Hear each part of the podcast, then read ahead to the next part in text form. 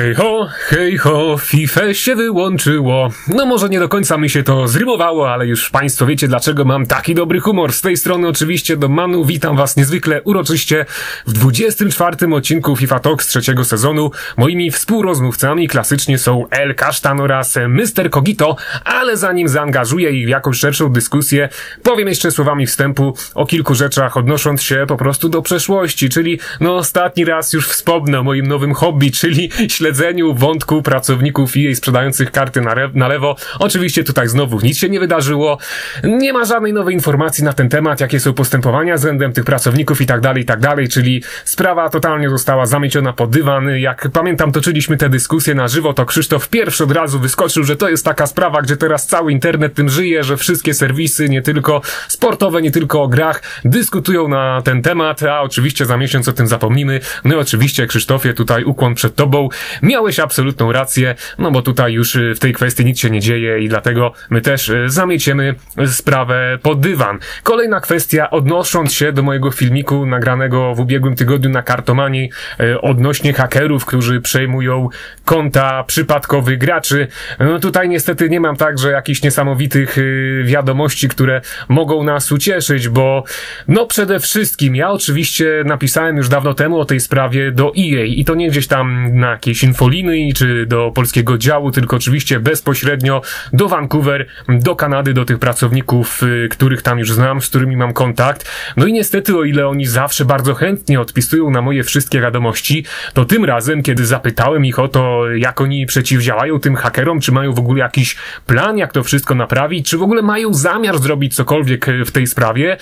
to okazało się, że dalej nie dostałem nawet żadnej odpowiedzi, czyli tutaj też ten wątek nie wygląda zbyt interesująco z punktu widzenia graczy, a do nas przychodzą cały czas to nowe wiadomości od przypadkowych osób, które zostały zhakowane i nie wiedzą w ogóle, dlaczego to się stało. Ale niestety doszły do nas też informacje od kilku postronnych osób, które tutaj zasugerowały nam, że hakerzy mogą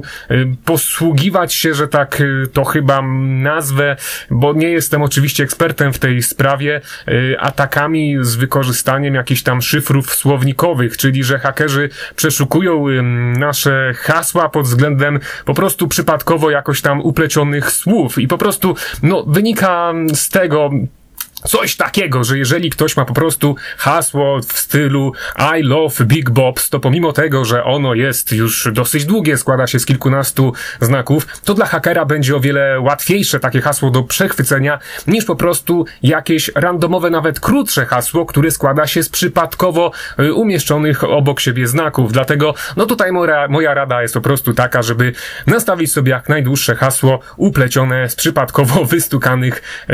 literek i cyfr na klawiaturze, i po prostu chociaż takie hasło będzie trudniejsze do zapamiętania, na pewno będzie dla nas bezpieczniejsze, a zawsze można sobie przecież je zapisać chociażby w zeszyciku, czy gdzieś tam w notatniku. I trzecia kwestia z przeszłości, do której się teraz jeszcze odniosę, to będzie wątek poruszony w ubiegły tydzień, wątek odnośnie tego, jak to słabo aktualnie mi i wielu graczom chodzi FIFA, jeżeli chodzi o jakość połączenia internetowego. I tutaj chciałem się tylko pochwalić, że przetrzepałem swoje wszelkie tutaj możliwości połączenia internetowego pod każdym kątem, sprawdziłem po prostu przepustowość tego internetu, NAT otwarty, jakość, speed testy, porobiłem wszystko, dzwoniłem do mojego dostawcy, tutaj po prostu wychodzi jasno, że mój internet jest w szczytowej formie, a mimo tego w tej FIFA codziennie mi się gra tragicznie. Natomiast w sobotę o 21:00 wyszedłem z takiego założenia, że skoro odbywa się El Clasico, to na pewno wiele dzieci poleci oglądać ten mecz i zejdzie z konsoli, więc teoretycznie powinno być troszeczkę mniej ludzi, czyli to powinno odbić się na jakości połączenia internetowego. I niestety okazało się, że miałem rację, bo 2 godziny, które spędziłem grając FIFA w FUT Champions właśnie o 21:00 w tę sobotę, to były 2 najlepsze godziny, jakie w tym roku w ogóle spędziłem przy FIFA 21. Jakość połączenia internetowego była po prostu fantastyczna, grało się fenomenalnie. Ja pierwszy raz zobaczyłem, jakie możliwości ma w ogóle ten skład, którym tutaj pogrywamy z Maćkiem na co dzień Ferdinand za 15 milionów monet, bo ta obrona z Ferdinandem i Smolingiem no praktycznie grała sama. Przez 8 meczów ja straciłem chyba tylko 2 bramki, a grałem ultra ofensywnie, po prostu bawiłem się tą grą i nie miało to żadnego większego znaczenia, no bo ta obrona po prostu grała sama. Zawodnicy sami przecinali podania, sami przejmowali piłkę i nawet Renato Sanchez, na którego narzekałem, że on tam w defensywie za bardzo się jakoś nie udziela, to wracał i automatycznie po prostu przecinał podania, więc no zobaczyłem po prostu teraz o 21:00 jak naprawdę wygląda FIFA 21 w dobrych warunkach i no i to jest też taki sygnał dla mnie, że chyba jednak ten mój internet nie jest najgorszy, no tylko te problemy biorą się z infrastruktury sieciowej, którą zapewniło nam EA. No i no też zdaje mi się, że FIFA 21 już do końca swoich dni nie będzie u mnie najlepiej wyglądać, ale mam jeszcze tę nadzieję, że po prostu zagram w fantastycznych warunkach, kiedy będzie jakiś finał FA Cup, kiedy będzie finał Ligi Mistrzów, finał Ligi Europy, czy jakieś ważniejsze mecze Mistrzostw Europy, no bo wtedy po prostu trudno wyjdę z takiego założenia, że będą te mecze puszczone na jednym ekranie, a na drugim obok będę po prostu sobie pogrywać FIFA w genialnych warunkach, więc tyle w temacie i przejdziemy już do pierwszego wątku dzisiejszego odcinka. Wątek jest o tyle utajniony, że nie mówiłem moim współrozmówcom w ogóle, co to będzie za treść. Wyjadę tutaj z zaskoczenia, ponieważ będzie to wiadomość, którą przesłał mi jeden z widzów. Może nie będę podawać jego pełnych danych osobowych, no bo jednak wiadomo, że tutaj obowiązują nas pewne jakieś utajnienia, jest ochrona tych danych osobowych, no ale powiem tylko tyle, że jest to Łukasz, więc dziękuję Ci, Łukaszu, za tą wiadomość i przejdę teraz już do treści całego pytania, a mianowicie, co sądzicie na temat płatności w Ultimate Team i co myślicie, gdyby walutę w FIFA zastąpiła kryptowaluta, którą można by było bez ograniczeń kupować i wymieniać na piłkarzy albo paczki, no i dostawałoby się ją zamiast nagród za FUT Champions, Rivalsy i tym podobne tryby. Dzięki temu można by było zarabiać realne pieniądze grając FIFA, a EA pobierałoby prowizję od każdej transakcji, więc stratni oni by także na tym nie byli. No i właśnie, czy myślicie, że to ma sens, czy EA faktycznie jest to na rękę i czy taka opcja sprawiłaby po prostu, że gracze chętniej siedzieliby przy grze przez dłuższe miesiące i nie porzucaliby jej tak szybko, jak ma to miejsce w FIFA 21. Znaczy gracze na pewno by chętnie siedzieli, bo to by dawało jakiś tam im realny zysk przy okazji grania właśnie w grę, ale z drugiej strony nie wiem do końca, czy to byłoby legalne i zgodne z prawem hazardowym, bo chyba trochę tak jest, że żadnych, przynajmniej EA tak mówiło, że żadnych jakby elementów klubu FIFA Ultimate Team nie możesz sprzedać tak jakby poza grą za realną gotówkę, no a skoro pozyskiwałbyś kryptowaluty, no to z nich realną gotówkę mógłbyś odzyskiwać, co jakby wiązałoby się z tym, że jeżeli otworzyłbyś odpowiednią ilość paczek za FIFA Points, to mógłbyś liczyć na to, że wypadnie ci coś dobrego, z tego zyskałbyś kryptowaluty, które mógłbyś sprzedać, no i jakby wrócilibyśmy do punktu wyjścia, gdzie mielibyśmy po prostu mechanizm czysto hazardowy, do którego jej po prostu nie może dopuścić, jeżeli chce sprzedawać swoją grę na takim poziomie, jakim robi to w 2021 roku. To znaczy, ja dobrze rozumiem, że zamiast monet miałaby być kryptowaluta za mecze i tak dalej? Tak wynika z pytania. To ja się też do końca na tym nie znam. Wydaje mi się, że w przypadku jak sobie kupiemy jakiś bitcoin, no to po prostu udostępniamy swoją moc obliczeniową z karty graficznej i tak dalej, więc no teoretycznie by to działało, bo w tym przypadku byśmy poświęcali ten swój czas grając mecze. Więc jakoś na pewno by się dało to wpasować, ale no, na pewno by było sporo kwestii moralnych, jak to w ogóle rozwiązać, bo bo jeśli mówimy o tym, że możemy sobie sprzedawać ten swój czas poniekąd grając te mecze, to wchodzimy też trochę na taki grząski, śliski grunt i ja się w sumie zgadzam z Krzysztofem, że byłoby na pewno więcej pytań i odpowiedzi, gdyby coś takiego faktycznie zostało prowadzone, no ale co nie zmienia faktu, że to jest dosyć ciekawy pomysł i myślę, że znalazłoby się parę osób, które by po prostu z tego uczyniły jakiś jeden większy biznes. Ale też nie wiem czasem, czy po prostu FIFA nie powinna być wtedy oznaczona jako gra PEGI 18. A to na pewno. A tutaj jednak musimy wiedzieć, że co pokazało El Clasico o 21 w tę sobotę, że FIFA cały czas gra wielu graczy niepełnoletnich, i to by było na pewno spore utrudnienie, więc pomysł jest bez wątpienia ciekawy, ale na pewno wprowadziłby on wiele utrudnień, a też musimy mieć na uwadze, że ze wszystkich danych statystycznych wynika, że EA cały czas bardzo dobrze żyje dzięki FIFA. Z roku na rok zarabia dzięki niej praktycznie coraz więcej, więc chyba im po prostu na razie nie jest jeszcze na rękę, żeby robić aż tak szalone eksperymenty i nie wydaje się, żeby przede wszystkim był to pomysł realny do wprowadzenia. Tylko nie wiem, jakby to miało działać, bo w zasadzie każda waluta ma jakieś tam skoki wartości i spadki, więc co na przykład na przykładzie FIFA mogłoby planować taki wzrost, nie wiem, tak sobie pierwsze co mi przychodzi do głowy to może jakieś eventy i też jakby się to odbywało, czy na przykład w trakcie eventu ta wartość leciałaby w górę, czy na przykład w dół, bo to też jest chyba dosyć istotna kwestia, bo gdyby po prostu taka kryptowaluta i jej była cały czas w jednym momencie, cały czas praktycznie warta tyle samo, to trochę by się mijało z celem i to już by podchodziło pod jakieś cięższe rzeczy, a jeśli by się faktycznie to zmieniało, tak jak to się dzieje w przypadku chociażby Bitcoina, to by miało na pewno większy sens. A jeżeli mogę się jeszcze jakoś odnieść do tego wszystkiego, to chciałem przede wszystkim tutaj trochę cię ochłodzić, Dominiku, mówiąc, że El Clasico oglądało tylko dzieci, bo tak naprawdę wydaje mi się, że spora większość gdzieś tam fanów futbolu zainteresowanych prawdziwą piłką chciała obejrzeć ten mecz. Wygrana z Realem mogłaby zawsze podbudować morale kibiców Barcelony i też jakby jeszcze wracając w ogóle do tej twojej pierwszej myśli, że ty pisałeś do EA w sprawie tych kont hakerskich i tak dalej i jakby nikt nie zareagował, to ja pamiętam jak nie pisałem już bezpośrednio na maila, tylko oznaczyłem na Twitterze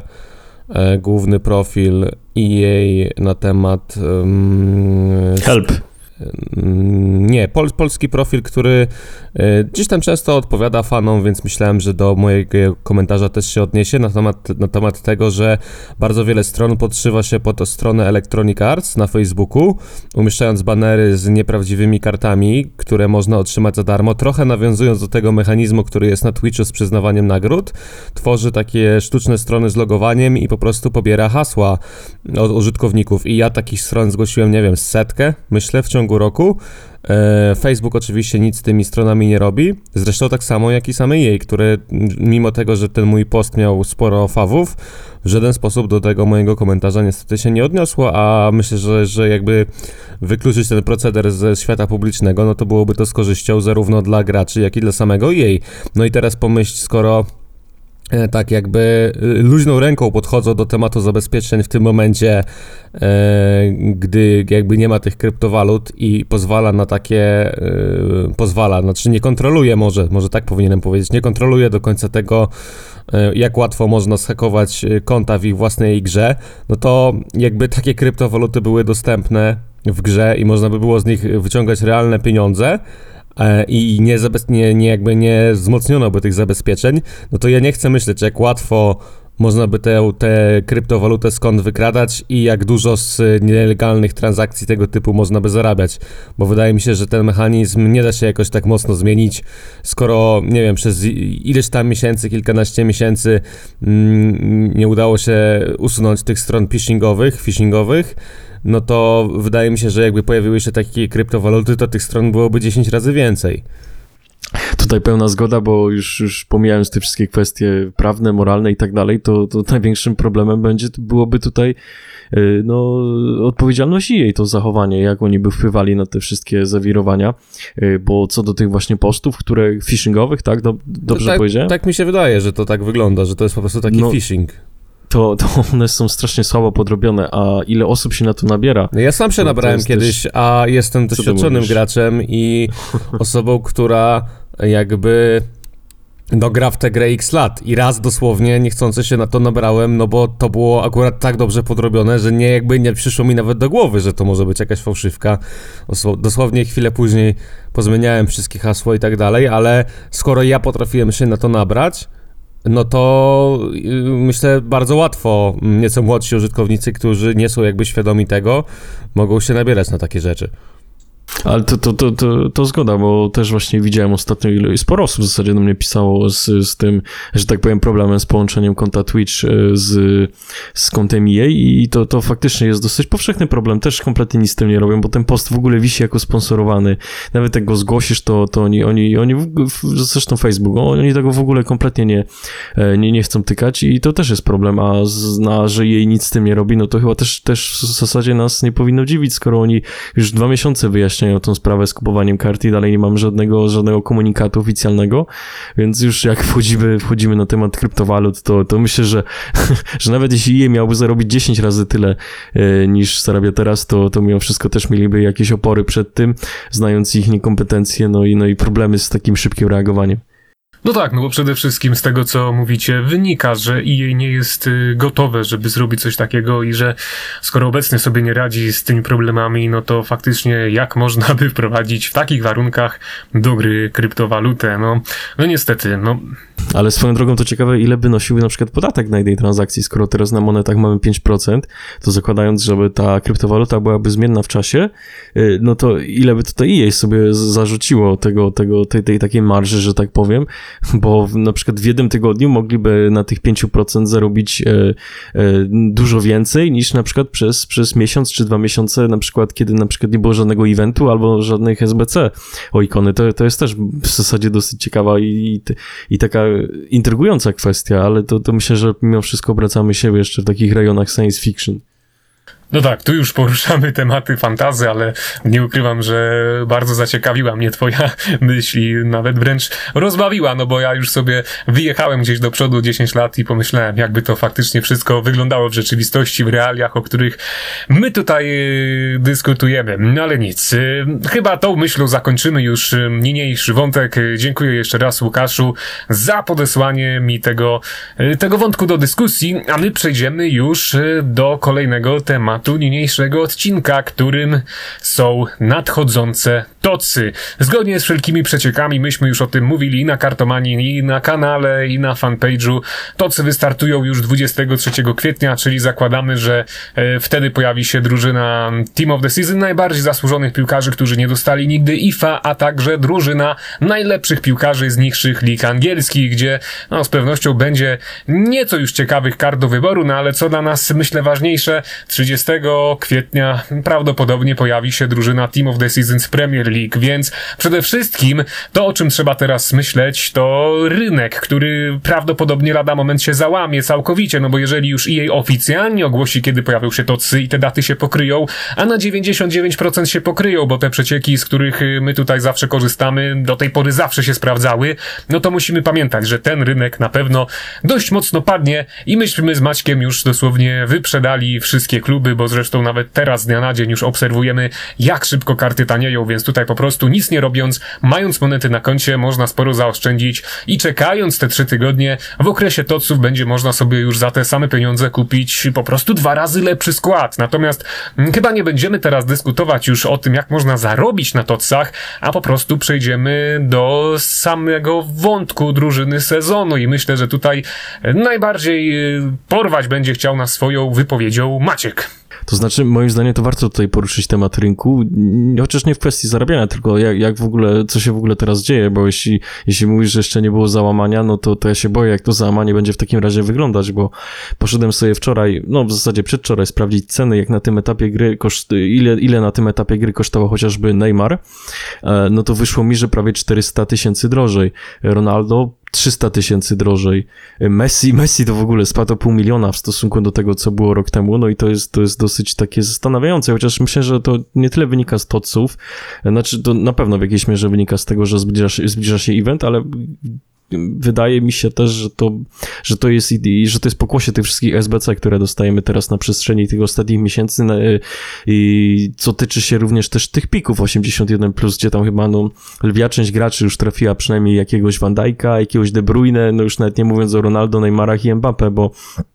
Sporo naprawdę osób trafiało tego typu karty, zwłaszcza jak ktoś sobie ublokował w tych pikach spory budżet, to naprawdę można było wyjść no ciekawie na plus, bo nie dość, że mieliśmy tam karty eventowe, no to zawsze trafialiśmy to jeszcze foldery do SBC.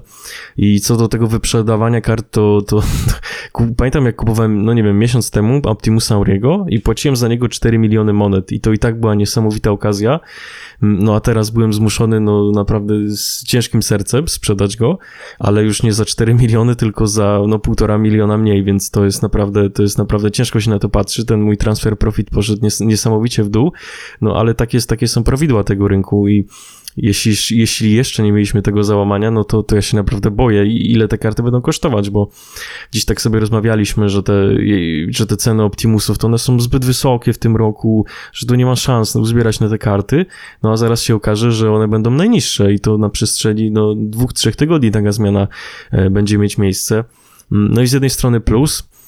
no tyle, że czekamy jeszcze na jakieś SBC o te ikony, bo to, co dostaliśmy w zasadzie w tym tygodniu, no to jest taka mizeria, bo chyba nikt tego Sola Campbella nie będzie jakoś specjalnie forsował do składu. No tutaj, Macieju, muszę się z tobą zgodzić, bo no właśnie, troszeczkę odbiegamy od tematu toców, ale sam na początku zastanawiałem się, czy by nie zrobić sobie tego Sola Campbella, no bo przecież przez wiele lat to była prawdziwa legenda w Fifie. W 14, w 15, no to był po prostu jeden z najlepszych obrońców w grze, którego mogliśmy sobie kupić na samej jej początku i on wymiatał do samego końca, aż do kolejnej odsłony, więc no ja mam do tego zawodnika wielki sentyment, nie tylko za to, co on robił w Arsenalu, ale także za to, ile on mi po prostu, że tak powiem, szczęścia dał w tych starszych odsłonach gry, natomiast obecnie my wiemy, jaka jest meta. My wiemy, że jest taka meta, że na SO lepiej jest czasem grać jakimś zwinnym prawym czy lewym obrońcą, który ma wysokie umiejętności driblingu i dzięki temu lepiej tam się ustawia, szybciej reaguje, lepiej przejmuje piłkę. No a Sol Campbell, pomimo tego, że teoretycznie jest szybki, pomimo tego, że ma te niesamowite umiejętności gry w obronie i że jest duży i wygląda jak szafa, no to ta zwinność u niego to tam wynosi chyba z 50, więc on się tak obraca, jak ja w rzeczywistości bym się obracał pewnie ze złamaną nogą, no i przez to, no jednak ostatecznie chyba, pomimo tego, że bardzo lubię tego zawodnika, to nawet do tego mojego ostatniego, finalnego składu znajdę kogoś innego i też mi jest przykro, że podobny los czeka wszystkich graczy, którzy postawią na Nemanie Vidicia, no bo to jest nowa ikona, wiele osób chce się nią nacieszyć, ale no powiedzmy sobie obiektywnie, Vidić w FIFA 21 to nigdy nie będzie topowy obrońca. No widzę, powracamy do tematu tego, że Optimusy nie są dostosowane do mety gry i jakby ten temat wraca po raz chyba milionowy, jak bumerang do FIFA Talks. Tak, ale to jest temat, który po prostu wywołuje ból nie tylko u nas, ale także u wielu innych graczy i dlatego cały czas się do niego powraca, no nie tylko u nas, ale i we wszelkich dyskusjach, nawet jak widzę na naszych grupach, no bo no chyba zgodzisz się, Krzysztofie, że sam chciałbyś pograć takim Schweinsteigerem, bo jesteś fanem Bayernu Monachium, a ten Schweini, no jednak nawet na Optimusie nie jest najlepiej przystosowany do tej gry. No powiem ci, nie tylko chcę, ale i mogę i sobie kupiłem Bastiana w wersji Baby. Docelowo jakby miał grać na lewej obronie albo na lewym wahadle, ale okazał się takim klockowatym zawodnikiem, że stwierdziłem, no po prostu szkoda pozycji i przesunąłem go na środek obrony, no bo to jedyna opcja, gdzie w tym momencie można go jakkolwiek wykorzystywać. Jest to problem, no ale jakby wiesz, no jak ja gram z Schweinim, to mi to nie przeszkadza, bo jakby już nie mam żadnych ambicji sportowych, czy ambicji we wbijaniu rank w FIFA 21, już się nastawiam na FIFA 22. Podejrzewam, że jakby fani Sola Campbella, jeżeli się uprą, również będą mogli nim grać w składzie i sobie wbijać jakieś tam rangi od Golda 3 do Golda 1. Podejrzewam, że Elite również będzie się dało z nim wbić, ale dużo łatwiej będzie to zrobić, grając zwykłym Łukerem do 7 zgrania na środku obrony. No i to jest dopiero paradoks tej FIFA. No i pytanie, czy tocy, które wyjdą, coś w ogóle zmienią w tej mecie, bo przestawiają jakby na korzyść realnego futbolu, czy dalej będzie się bardziej opłacało postawić szybkiego, bocznego obrońcę na środku niż tradycyjnego środkowego obrońcę, który będzie miał dużo lepsze statystyki odbioru, przechwytów, krycia i tak dalej, no bo to jest chyba największy ból, jeżeli chodzi o tę obronę. No osobiście, tak jak już wspomniałeś, ja jestem fanem Bayernu, fanem Bundesligi po wczorajszym meczu Ligi Mistrzów boli mnie serce, ale nie mogę się doczekać toców, bo zastanawiam się tak naprawdę, kto tam z Bundesligi może otrzymać kartę Team of the Season, bo nie ma aż tylu kandydatów z Bayernu jak w tamtym sezonie. Cała formacja obronna spisywała się dużo gorzej niż w zeszłych latach i obawiam się, że akurat tego elementu swojego składu Bayernu Future and Past po Totcach nie wznowię, a Maciej na pewno czeka najbardziej na kartę Jesse'ego Lingarda, bo już widziałem grafikę z tym Anglikiem, ulubieńcem fanów Manchesteru United na fanpage'u Kartomani. A Lingard to jest dla mnie absolutnie taki tier właśnie w SBC w wersji Moments, jak chyba było to w ubiegłym roku z Grealishem, i jeśli miałem obstawiać, to właśnie Lingard będzie mieć coś podobnego. No chyba, że go jakoś niesamowicie właśnie podniosą w tych statystykach, no i będzie po prostu drogi i będzie po prostu pożądaną kartą w paczkach, więc to na pewno się jej bardziej opłaci. A co do tych Totsów i Optimusów, no to ten event tylko uwypukli te różnice między po prostu ex-legendami, a tymi niebieskimi kartami, które zaraz tutaj gdzieś dostaniemy, bo sobie gdzieś tam właśnie przypominam, jak rok temu, wyszedł jakiś Argentyńczyk z Ligi Argentyńskiej, który miał w środku pomocy, już nawet nie pamiętam, jak się nazywa, ale miał statystyki zbliżone do Optimusa Hulita i pamiętam, że mimo, że sylwetkę nie miał też najlepszej, no to naprawdę sobie nieźle radził i to z miejsca wykluczało jakieś inne karty ze środka pola, co było dosyć smutne, skoro mówimy o zawodniku z Ligi Argentyńskiej, no ale to jeszcze wracając do całego tematu Totsów, to wydaje mi się, że to będzie jeden z najbardziej fanowych eventów w FIFA 21, nie tyle pod względem gameplayu, bo to w ogóle w moim przypadku schodzi na bok, chodzi mi głównie o to SBC, które będziemy dostawać, bo jeśli właśnie EA rzuci nam te piki 81 w trakcie Totsów, no to naprawdę fajnie będzie można sobie poprzepalać to wszystko, pooglądać te niebieskie karty, jak nam się trafiają. Wiem, że na przykład rok temu strasznie dużo przepaliłem kart w tego typu rzeczach i to naprawdę sprawiało mi Friday gdzieś, jak sobie trafiałem jakiegoś Totsa i później przepalałem tego Totsa w SBC Optimusa i tych SBC od Optimusów to zrobiłem chyba z 20 kilka. Trafiłem co prawda tego Hulita, o którym już tam setki razy wspominałem, no ale mimo wszystko to dla mnie jest to granie takie jako menu player, to jest dosyć bardziej w tym okresie fanowe niż użeranie się Food Champions, tryhardowanie, żeby dostać tam jakieś 2 totsy, z których po prostu nie będę zadowolony, więc ja mam spore oczekiwania, jeśli chodzi o ten event, głównie właśnie w kontekście kontentu, no bo czy meta się zmieni? No wydaje mi się, że nie, wydaje mi się, że taki tawernier w Totsie to będzie najlepszy stoper w FIFA 21, jak już wyjdzie ta drużyna z reszty świata, więc raczej nie przewiduję tutaj jakichś gwałtownych zmian, dalej będą forsowane te formacje z przynajmniej 3 bocznymi obrońcami w linii defensywnej, więc to 100%, przynajmniej moim zdaniem. No chociaż z drugiej strony też się właśnie zastanawiałem nad tym, czy jej już tak całkiem nie wybustuje tych zawodników, że nawet środkowym obrońcom nominalnie da jakieś niesamowite umiejętności driblingu, które sprawią, że nawet ewentualnie Maguirem będziemy bardzo chętnie grać na SO. No może tutaj już troszeczkę wyjechałem za bardzo, ale przede wszystkim zgadzam się z wami i też Macieju, ja liczę na to, że pojawi się Lingard chociażby w SBC i przede wszystkim liczę na to, że pojawi nam się wielu nowych zawodników w wersji to, z którymi będzie nam się bardzo fajnie grało, bo też szczerze mówiąc, tak troszeczkę mi się już znudziło ogrywanie co roku w kółko tych zawodników, chociażby jak Son czy Salah, no bo to już są piłkarze, których znamy przez lata i tutaj chętnie bym po prostu zobaczył jakichś piłkarzy, tak jak rok temu wspomniane przez ciebie karty z Ameryki Południowej, bo ja pamiętam, że właśnie tego zawodnika, o którym mówiłeś i którego nazwiska ja już też zapomniałem, miałem w składzie Totsów z Argentyńczyków, czy bodajże piłkarzy ogólnie gdzieś tam z południa i muszę uczciwie przyznać, że ta drużyna, chociaż była wtedy bardzo tania, realnie grała lepiej niż skład tak zbudowany z 2/3 co najmniej ikon Optimus, które były dostępne w tamtym czasie, więc no tutaj już do tematu Totsów po prostu podchodzimy absolutnie fanowo i myślimy, że mamy nadzieję, że się nie zawiedziemy, że będą jakieś ciekawe powody, żeby po prostu wracać do FIFA 21. No ale cóż, żeby podyskutować szerzej na temat toców, no niestety musimy poczekać, aż zostaną one wydane, aż trafią do gry, aż trafią w nasze ręce i aż zobaczymy na własne oczy, co faktycznie one potrafią. I przede wszystkim mamy nadzieję, że EA zrobi coś z problemami, o których wspomniałem na początku filmiku, no bo jednak fajnie by było pograć tymi tocami w dobrych warunkach i fajnie by było pograć tymi tocami w momencie, kiedy mamy jeszcze własne, nieschakowane konto. Na dzisiaj to tyle, do usłyszenia za tydzień, cześć!